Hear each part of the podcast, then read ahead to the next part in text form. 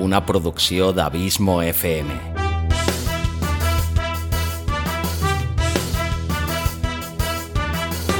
Vols gaudir del teu temps de lleure escoltant grans històries? Audiollibres i relats. Un podcast literalment literari.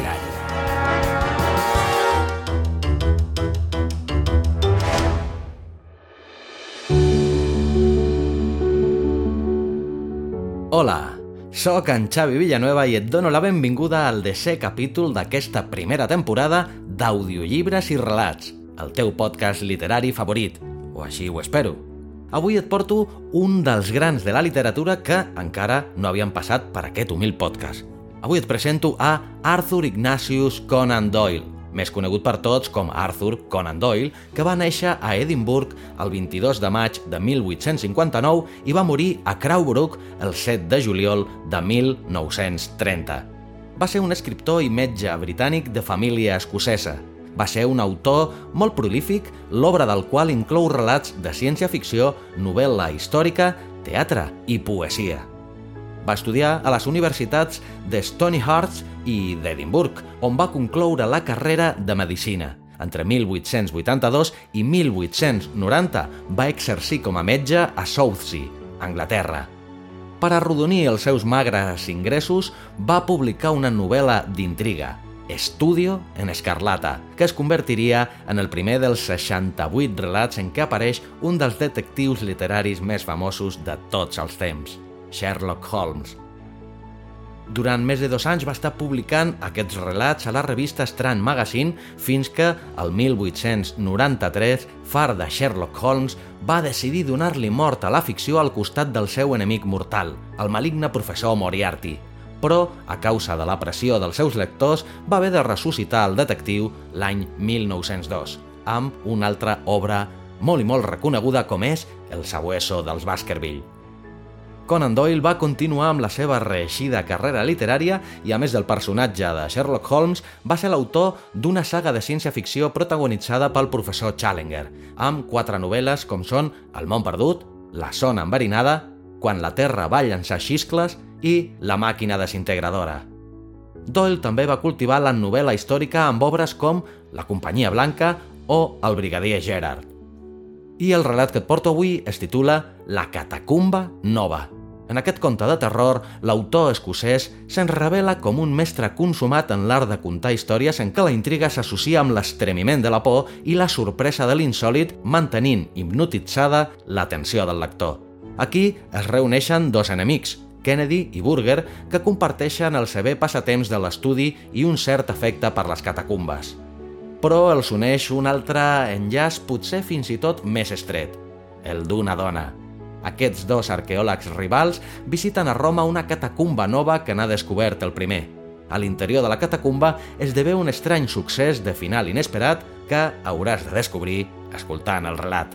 Donar-te les gràcies, com sempre, per la teva fidelitat, el teu constant suport i per fer-me sentir tan feliç sabent que aquest podcast t'agrada, t'acompanya i et serveix d'entreteniment. Si vols escoltar aquest relat en castellà, cerca el podcast Audiolibros i Relatos a qualsevol de les plataformes de podcasting.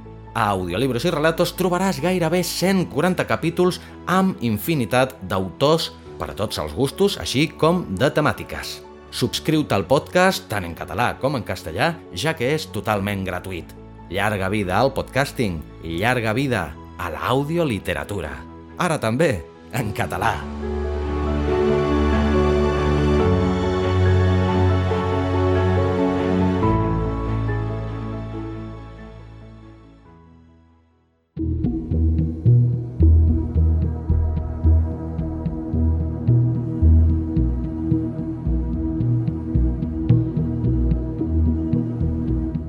Catacumba nova, d'Arthur Conan Doyle.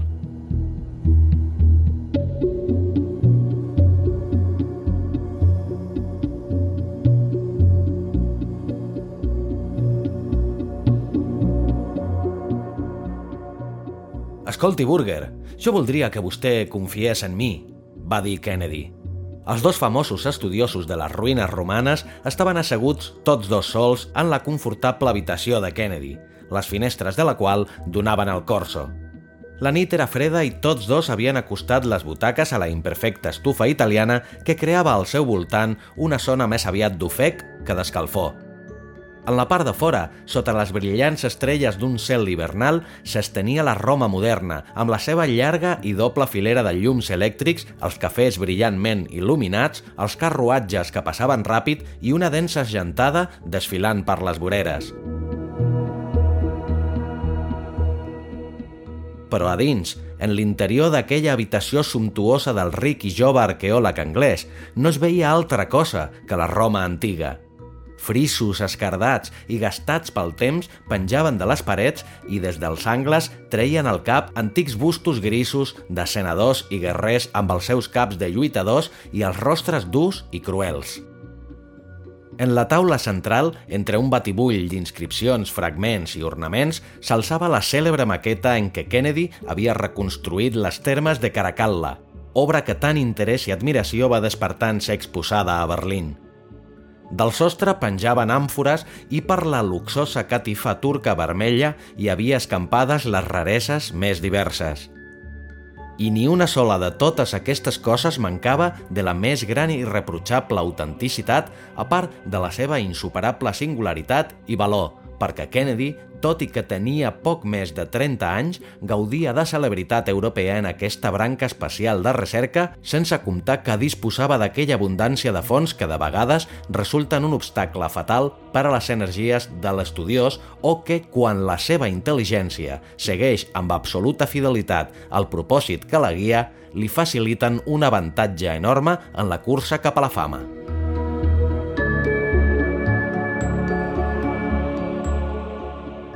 El caprici i el plaer havien apartat freqüentment Kennedy dels seus estudis, però la seva intel·ligència era incisiva i capaç d'esforços llargs i concentrats que acabaven en vives reaccions de llangor sensual.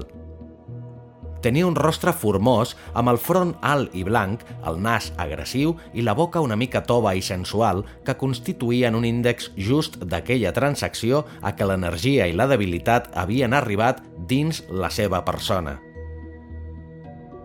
El seu company, Julius Burger, era un home molt diferent. Portava en les venes una barreja curiosa de sang. El pare era alemany i la mare italiana, i li van transmetre les qualitats de solidesa pròpies del nord barrejades singularment amb l'atractiu i la simpatia característics del sud. Uns ulls blaus, teutònics, il·luminaven el seu rostre bru, colrat pel sol, i per sobre d'ells s'elevava un front quadrat, massís, amb un serrell de cabells rossos arrissats que l'emmarcaven.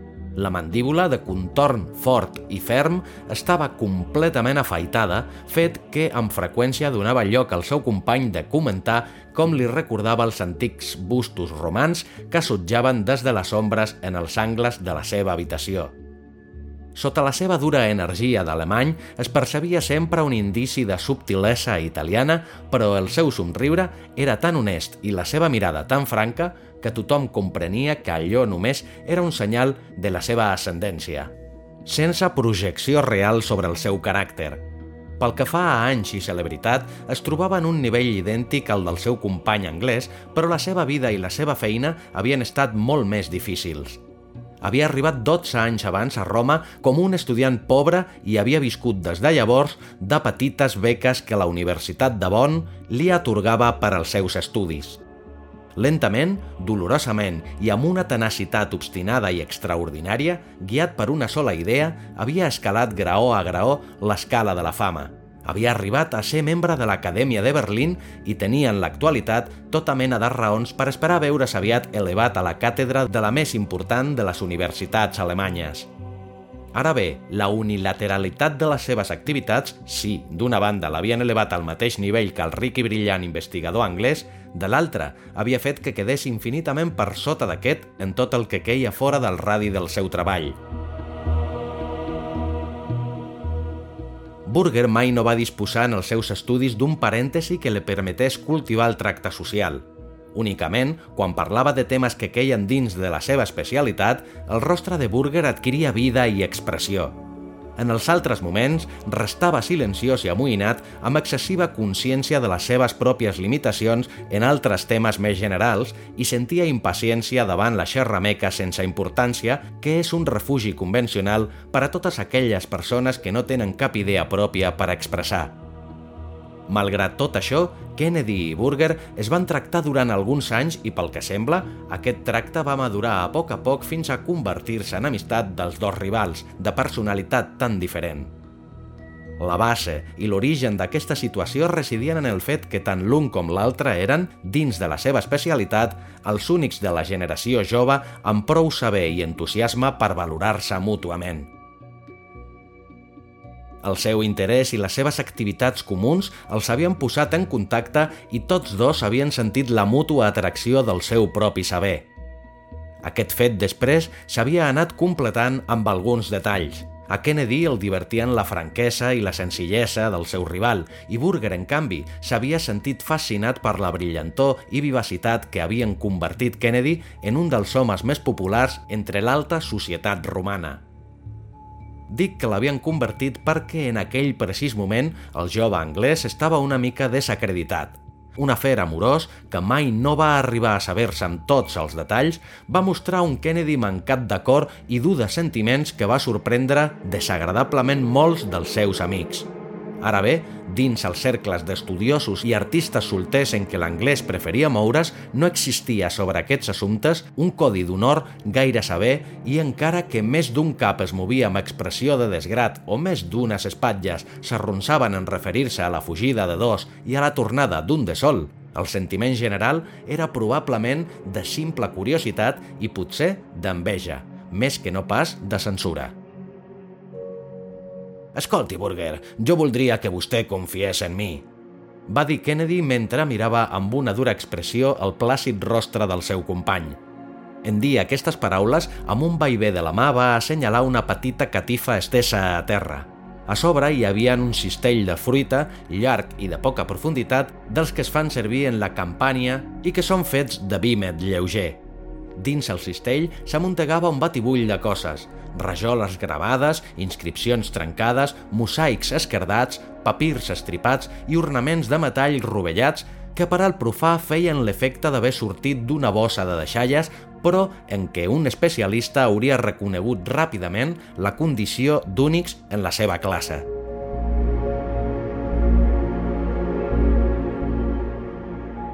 Aquell pilot d'objectes variats que hi havia en un cistell de Vímet proporcionava just una de les baules que faltaven en la cadena del desenvolupament social i ja se sap que els estudiosos senten un vivíssim interès per aquesta mena de baules perdudes.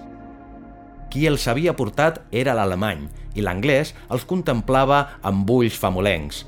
Mentre Burger encenia pausadament un cigar, Kennedy va continuar. Jo no vull immissir-me en aquesta troballa seva, però sí que m'agradaria que me'n parlés. Es tracta, evidentment, d'un descobriment de màxima importància. Aquestes inscripcions provocaran sensació a tota Europa. Per cada un dels subjectes que hi ha aquí se'n troben allà milions, va dir l'alemany. Hi abunden tant que donarien matèria perquè una dotzena de savis dediqués tota la vida a estudiar-los i crear-se així una reputació tan sòlida com el castell de San Angelo.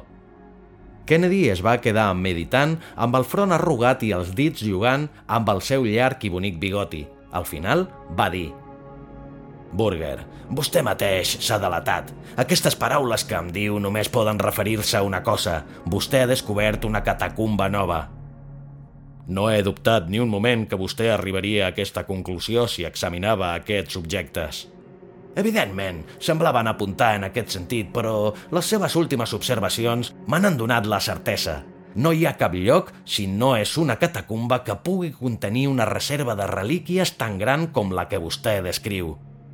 És veritat, la cosa no té cap misteri. En efecte, he descobert una catacumba nova. On? Aquest és el meu secret, estimat Kennedy. N'hi ha prou amb dir que la seva situació és tal que no existeix una probabilitat entre un milió que algú la descobreixi. Pertany a una època diferent de totes les catacumbes conegudes i va estar reservada als enterraments de cristians d'elevada condició i per això les restes i les relíquies són completament diferents de tot el que es coneix fins ara. Si jo ignorés el seu saber i la seva energia, no vacilaria, amic meu, explicar-li-ho tot sota el jurament de guardar secret. Però, tal com estan les coses, no tinc altre remei que preparar el meu propi informe sobre la matèria abans d'exposar-me a una competència tan formidable. Kennedy estimava la seva especialitat amb un amor que arribava gairebé a la mania, amb un amor que es mantenia fidel enmig de totes les distraccions que es brinden a un jove ric i dissolut. Era ambiciós, però la seva ambició era una cosa secundària davant la simple joia abstracta i l'interès per tot allò que tenia relació amb la vida i la història de l'antiga Roma ja anhelava veure amb els seus propis ulls aquest nou món subterrani que el seu company havia descobert, i va dir amb vivacitat. Escolti, Burger, li asseguro que pot confiar en mi absolutament en aquest assumpte. Res no serà capaç d'induir-me a posar per escrit cap cosa de tot el que vegin els meus ulls fins que vostè m'autoritzi a fer-ho d'una manera explícita. Comprenc perfectament el seu estat d'ànim i em sembla molt natural, però no ha de temer res de mi. En canvi, si vostè no m'explica l'assumpte, pot estar segur que realitzaré investigacions sistemàtiques respecte del tema i que, sense cap mena de dubte, arribaré a descobrir-lo. Com és natural si això passés i com que no tindria cap compromís amb vostè, faria del meu descobriment l'ús que em semblés més adequat. Burger contemplava reflexiu i somrient el seu cigar i li va contestar – Amic Kennedy, he pogut comprovar que quan em fan falta dades sobre algun problema vostè no sempre es mostra disposat a proporcionar-me-les. Quan m'ha plantejat alguna pregunta que jo no hagi contestat? Recordi, per exemple, com li vaig proporcionar els materials per a la seva monografia referent al temple de les Vestals. Bé, però no es tractava d'un tema de poca importància. No estic segur que vostè em contestés si jo li fes una pregunta sobre assumptes íntims. Aquesta catacumba nova és per a mi un assumpte de la màxima intimitat i, a canvi, tinc el dret d'esperar que vostè em doni alguna prova de confiança. L'anglès va respondre no veig on vol anar a parar, però si el que vol donar a entendre és que respondrà a les meves preguntes sobre la catacumba si jo contesto a qualsevol de les seves, puc assegurar-li que així ho faré. Burger va recolzar-se còmodament en la butaca i va llançar a l'aire un arbre de fum blau del seu cigar. Després va dir «Doncs bé, parli'm de les seves relacions amb Miss Mary Saunderson». Kennedy es va posar dret d'un salt i va clavar una mirada d'irritació en el seu impassible company. Després va exclamar «On caram vol anar a parar? Quina mena de pregunta és aquesta? Si ha pretès fer una broma, de veritat que mai no se n'hi ha ocorregut cap de pitjor». Doncs no, no ho deia per fer broma. Va contestar Burger amb innocència. La veritat és que tinc interès per conèixer l'assumpte detalladament. Jo estic en la més absoluta ignorància en tot el que fa referència al món i a les dones, a la vida social i a totes aquestes coses, i per això un episodi d'aquest tipus exerceix sobre mi la fascinació de les coses desconegudes. El conec a vostè i la coneixia a ella de vista, fins i tot vaig arribar a conversar una o dues vegades amb aquesta senyoreta. Doncs bé, m'agradaria moltíssim sentir dels seus propis llavis i amb tota exactitud el que va passar entre vostès. No li diré ni una sola paraula. Perfectament. Era només un caprici meu per veure si vostè era capaç de descobrir un secret amb la mateixa facilitat amb què esperava que jo li descobrís el de la catacumba nova. Jo no esperava que vostè revelés el seu i no ha d'esperar que jo reveli el meu. Bé, el rellotge de Sant Joan està tocant les 10. Ja és hora que me'n vagi a casa meva. No, Burger, esperis una mica, va exclamar Kennedy. És veritablement un caprici ridícul seu voler saber detalls d'un embolic amorós que fa mesos que es va acabar. Ja sap que l'home que vessa una dona i ho explica el considerem el més gran dels covards i dels brètols. Efectivament, va dir l'alemany mentre recollia el cistell d'antiguitats. I ho és quan es refereix a alguna noia de la qual ningú no sap res. Però vostè sap bé que el cas del qual parlem va ser el tema d'actualitat de Roma i aclarir-lo no perjudica gens Miss Mary Sanderson. De tota manera, jo respecto els seus escrúpols. Bona nit. Espereix un moment, Burger, va dir Kennedy recolzant la mà en el braç de l'altre. Tinc un interès vivíssim en aquest assumpte de la catacumba i no hi penso renunciar així com així. Per què no em pregunta sobre alguna altra cosa, sobre alguna cosa que no resulti tan excèntrica? No, no. Vostè s'hi ha negat i no cal parlar-ne més. Va contestar Burger amb el cistell sota el braç. Té tot el dret de no contestar i jo també el tinc. Bona nit, doncs, un altre cop, amic Kennedy.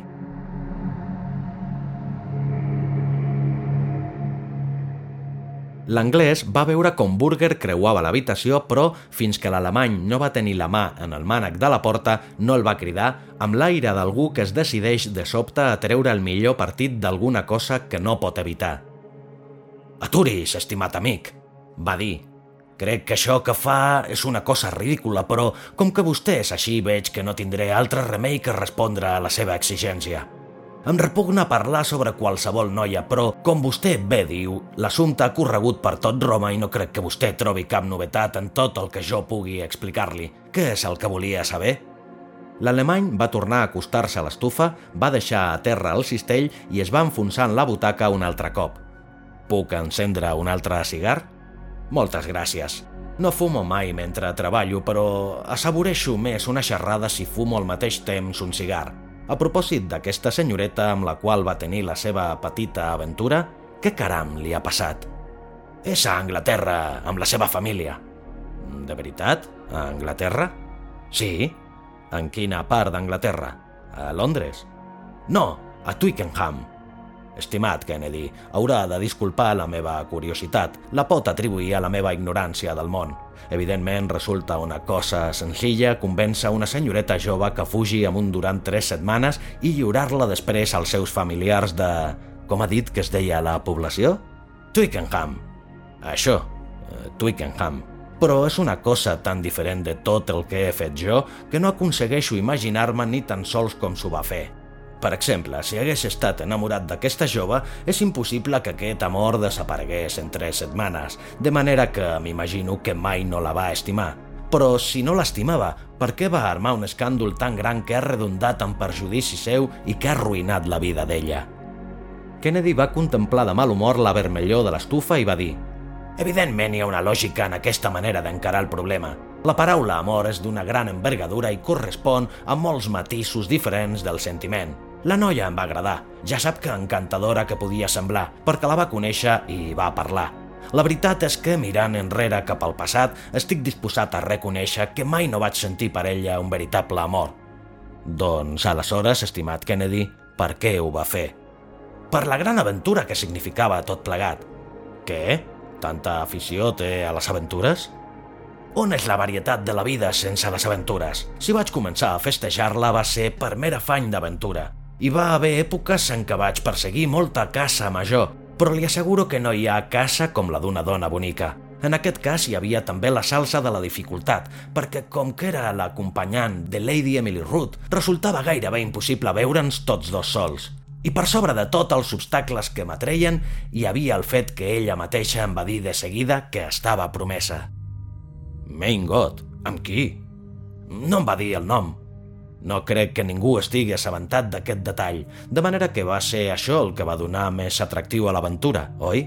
Almenys hi va donar picantó. No opina el mateix?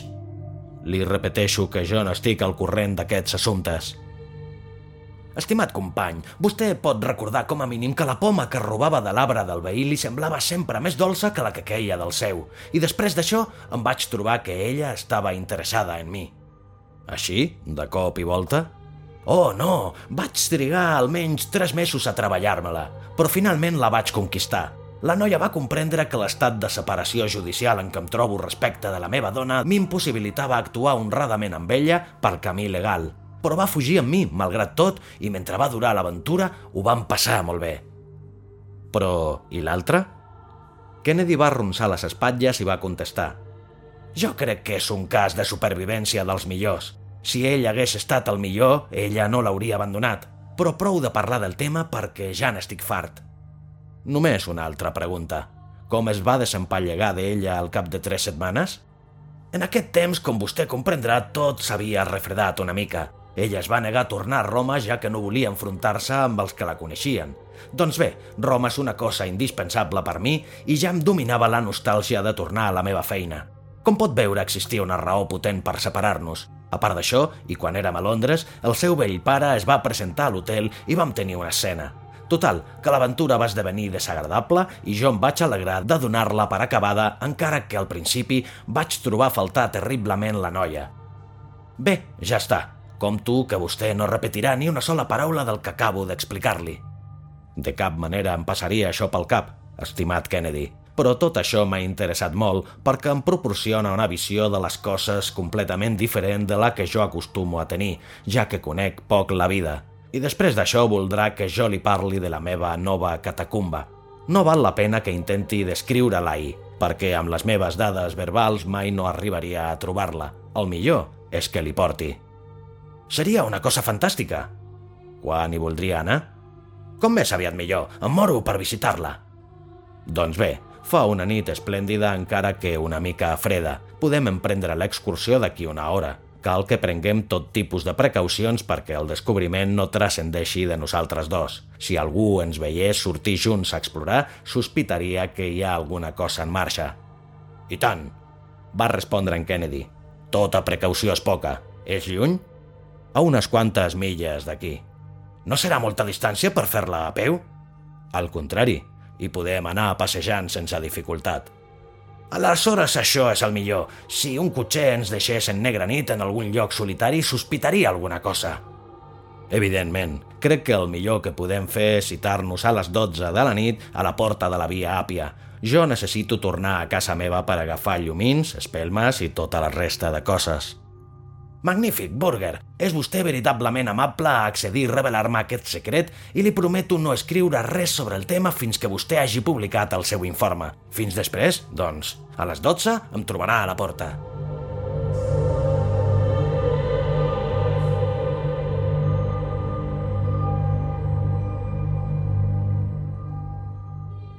Quan Burger, cobert amb un abric d'estil italià i amb una llanterna penjant-li de la mà dreta, va arribar al lloc de la cita, vibraven per la freda i clara atmosfera de la nit les notes musicals de les campanes d'aquella ciutat dels mil rellotges. Kennedy va sortir de les ombres i se li va acostar. L'alemany li va dir rient. És vostè tan apassionat en el treball com en l'amor. Té raó, perquè fa gairebé mitja hora que l'espero. Espero que no haurà deixat cap pista que permeti a altres suposar a quin lloc ens dirigim. No sóc tan estúpid per fer això. Caram, sento el fred en el moll dels ossos. Caminem, Burger, i escalfem-nos amb una passejada ràpida.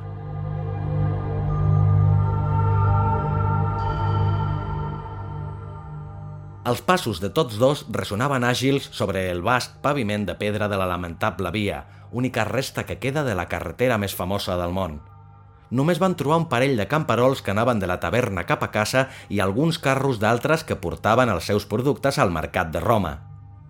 Van avançar, doncs, de pressa entre les tombes colossals que treien el cap entre la foscor a un costat i a l'altre. Quan van arribar a les catacumbes de Sant Calixt i van veure alçar-se davant seu sobre el taló de fons de la lluna naixent el gran bastió circular de la Cecília Metella, Burger es va aturar i es va posar la mà en un costat – les seves cames són més llargues que les meves i està més acostumat a caminar. Va dir rient. Em sembla que el lloc en què ens hem de desviar és per aquí. Sí, en efecte, cal girar a la cantonada d'aquella fonda. Després el camí és molt estret, de manera que potser és millor que jo vagi davant i vostè em segueixi.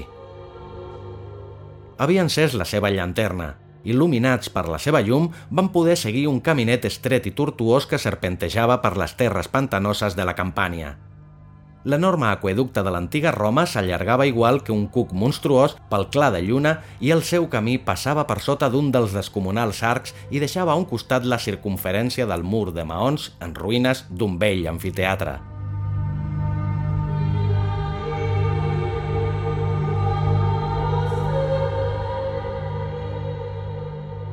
Burger es va aturar, finalment, al costat d'un solitari estable de fusta i va treure's de la butxaca una clau. Kennedy, en veure-ho, va exclamar «No pot ser que la seva catacumba sigui dins d'una casa!» L'entrada sí que hi és. Això és precisament el que evita el perill que algú més la descobreixi. Ho sap el propietari? No. Ell va ser qui va fer un parell de troballes per les quals vaig deduir, gairebé amb seguretat, que la seva casa estava construïda sobre l'entrada d'una catacumba. Així doncs, li vaig llogar i jo mateix vaig fer les excavacions. Entri i després tanqui la porta. Era una construcció llarga i buida amb les menjadores de les vaques al llarg d'una de les parets. Burger va deixar la seva llanterna a terra i la va tapar amb el seu abric en totes direccions, llevat d'una, i va dir «Podria cridar l'atenció si algú veiés llum en un lloc abandonat com aquest. Ajudi'm a aixecar aquests taulons». Entre el terra i els taulons hi havia en l'angle una mica d'amplitud i els dos savis van anar aixecant-los d'un en un i col·locant-los drets recolzats en la paret. Es veia en el fons una cobertura quadrada i una escala de pedra antiga per la qual es baixava a les profunditats de la caverna. «Vagi en compte!» va cridar Burger en veure que Kennedy, esperonat per la impaciència, es llançava escales avall. És un veritable cau de conills i si s'extravies en el seu interior té 100 probabilitats contra una de quedar-se dins. Esperis fins que jo porti el llum.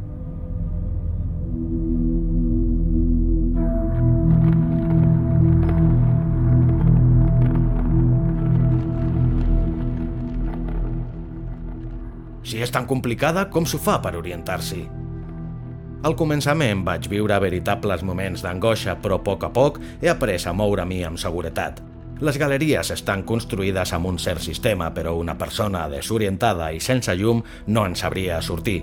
Encara ara prenc precaucions fins al punt que quan m'hi endinso molt vaig deixant anar un rotlle de cap la fi, Vostè mateix pot veure des d'on és que la cosa és complicada perquè cada un d'aquests passadissos es divideix i subdivideix en una dotzena abans de les properes 100 llardes. Havien baixat uns 20 peus des del nivell dels estables i es trobaven dins una cambra quadrada excavada en tota pedra calcària. La llanterna projectava sobre les esquerdades parets una llum oscil·lant, intensa a terra i dèbil en la part alta. D'aquest centre comú irradiaven negres passadissos en totes direccions. Burger va dir «Segueixi'm de prop, amic meu. No s'entretingui mirant res del que hi ha en el nostre camí perquè el lloc on el condueixo trobarà tot el que pugui veure per aquí i moltes altres coses. Estalviarem temps si ens dirigim allà directament». Burger va avançar amb resolució per un dels passadissos i darrere seu, l'anglès, enganxat als seus talons. De tant en tant el passadís es bifurcava, però era evident que Burger seguia algun sistema propi de senyals secrets perquè mai no s'aturava ni dubtava. Per tot arreu, al llarg de les parets, els cristians de l'antiga Roma geien en buits que recordaven les lliteres d'un vaixell de migrants. La llum groga es projectava vacilant sobre els arrugats trets facials de les mòmies i lliscava sobre els cranis rodons i els ossos llargs i blancs dels braços plegats sobre els pits descarnats. Kennedy mirava amb ulls ansiosos sense deixar d'avançar.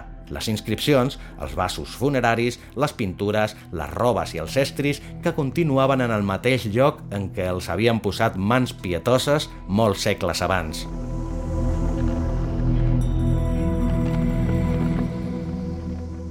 Va comprendre amb tota claredat, només amb les ullades que llançaven passar, que aquella catacumba era la més antiga i la millor, i que contenia una quantitat de restes romanes superior a tot el que fins llavors s'havia pogut oferir en un mateix lloc a l'observació dels investigadors.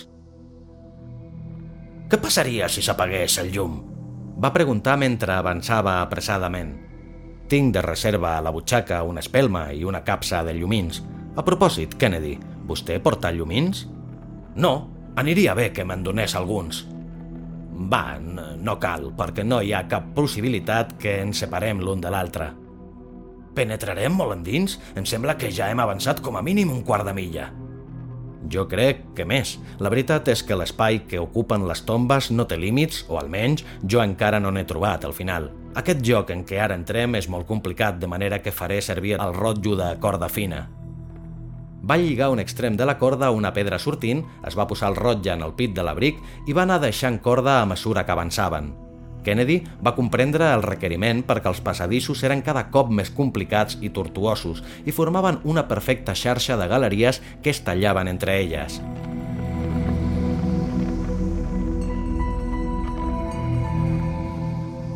Van desembocar finalment en una àmplia sala circular en què es veia un pedestal quadrat de pedra calcària recobert en la part superior amb una llosa de marbre.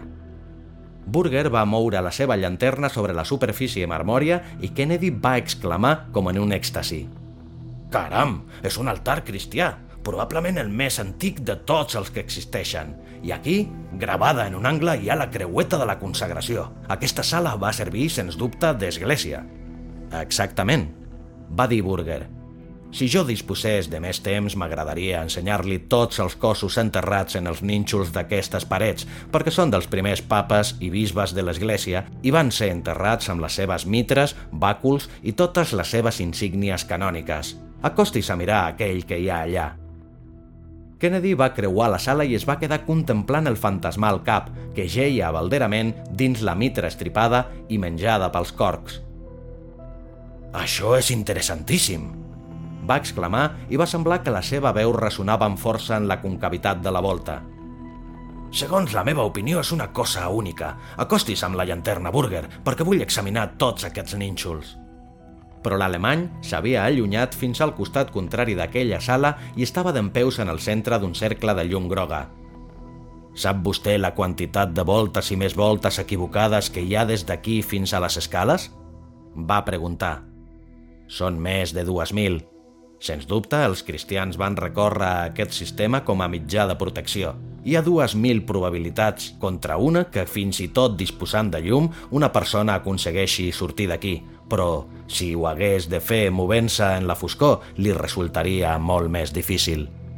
Jo també ho crec. A més, aquesta foscor és una cosa horrorosa. Una vegada vaig voler fer un experiment per comprovar-ho. Repetim-lo ara. Burger va tapar la llanterna i un instant després Kennedy va sentir com si una mà invisible li oprimís amb una gran força els dos ulls. Fins aleshores no havia sabut què era la foscor. Aquesta d'ara semblava oprimir-lo i aixafar-lo. Era un obstacle sòlid, el contacte del qual evitava l'avenç del cos. Kennedy va allargar les mans per empènyer lluny seu la foscor i va dir eh, «Ja n'hi ha prou, Burger. Torni a encendre el llum» però el seu company es va posar a riure i dins d'aquella habitació circular el sou semblava procedir de tot arreu al mateix temps. L'alemany va dir Amic Kennedy, sembla que se sent inquiet. Au, va, home, encengui la llanterna!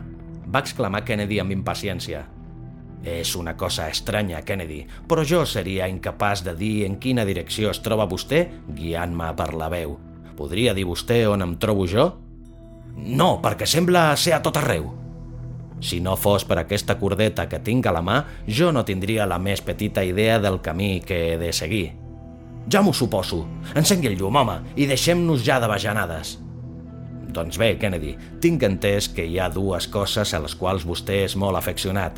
Una és l'aventura i l'altra el fet de vèncer obstacles. En aquest cas, l'aventura ha de consistir en el fet que se les arregli per sortir d'aquesta catacumba. L'obstacle serà la foscor i els 2.000 angles equivocats que fan difícil aquesta empresa. Però no cal que s'afanyi perquè disposa de molt de temps. Quan faci una pausa de tant en tant per descansar, m'agradaria que es recordés precisament de Miss Mary Saunderson i que reflexionés sobre si es va comportar bé amb ella. On vol anar a parar vostè amb això, maleït dimoni? Va cridar Kennedy havia començat a córrer d'una banda a l'altra, movent-se en petits cercles i aferrant-se amb les dues mans a la sòlida foscor. Adeu, va dir la veu burleta ja des d'alguna distància. Kennedy, basant-me en la seva exposició de l'assumpte, la veritat és que no crec que vostè fes el que havia de fer pel que fa a aquella noia. Amb tot, hi ha un petit detall que vostè, segons es veu, no coneix i que jo estic en bones condicions de proporcionar-li. Miss Sanderson estava promesa amb un pobre diable, amb un maldestre investigador que es deia Julius Burger.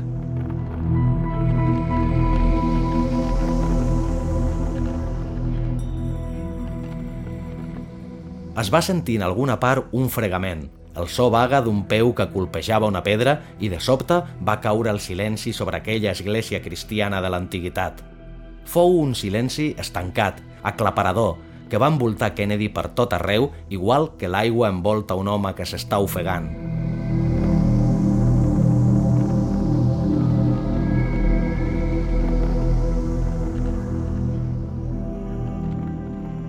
uns dos mesos després, va córrer per tota la premsa europea el relat següent.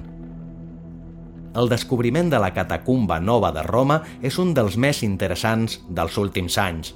La catacumba es troba situada a una certa distància a l'est de les conegudes voltes de Sant Calixt, la troballa d'aquest important lloc d'enterraments, molt ric en interessantíssimes restes dels primers temps del cristianisme, és deguda a l'energia i intel·ligència del jove especialista alemany doctor Julius Burger, que s'està situant ràpidament en primer lloc com a tècnic en els temes de la Roma antiga.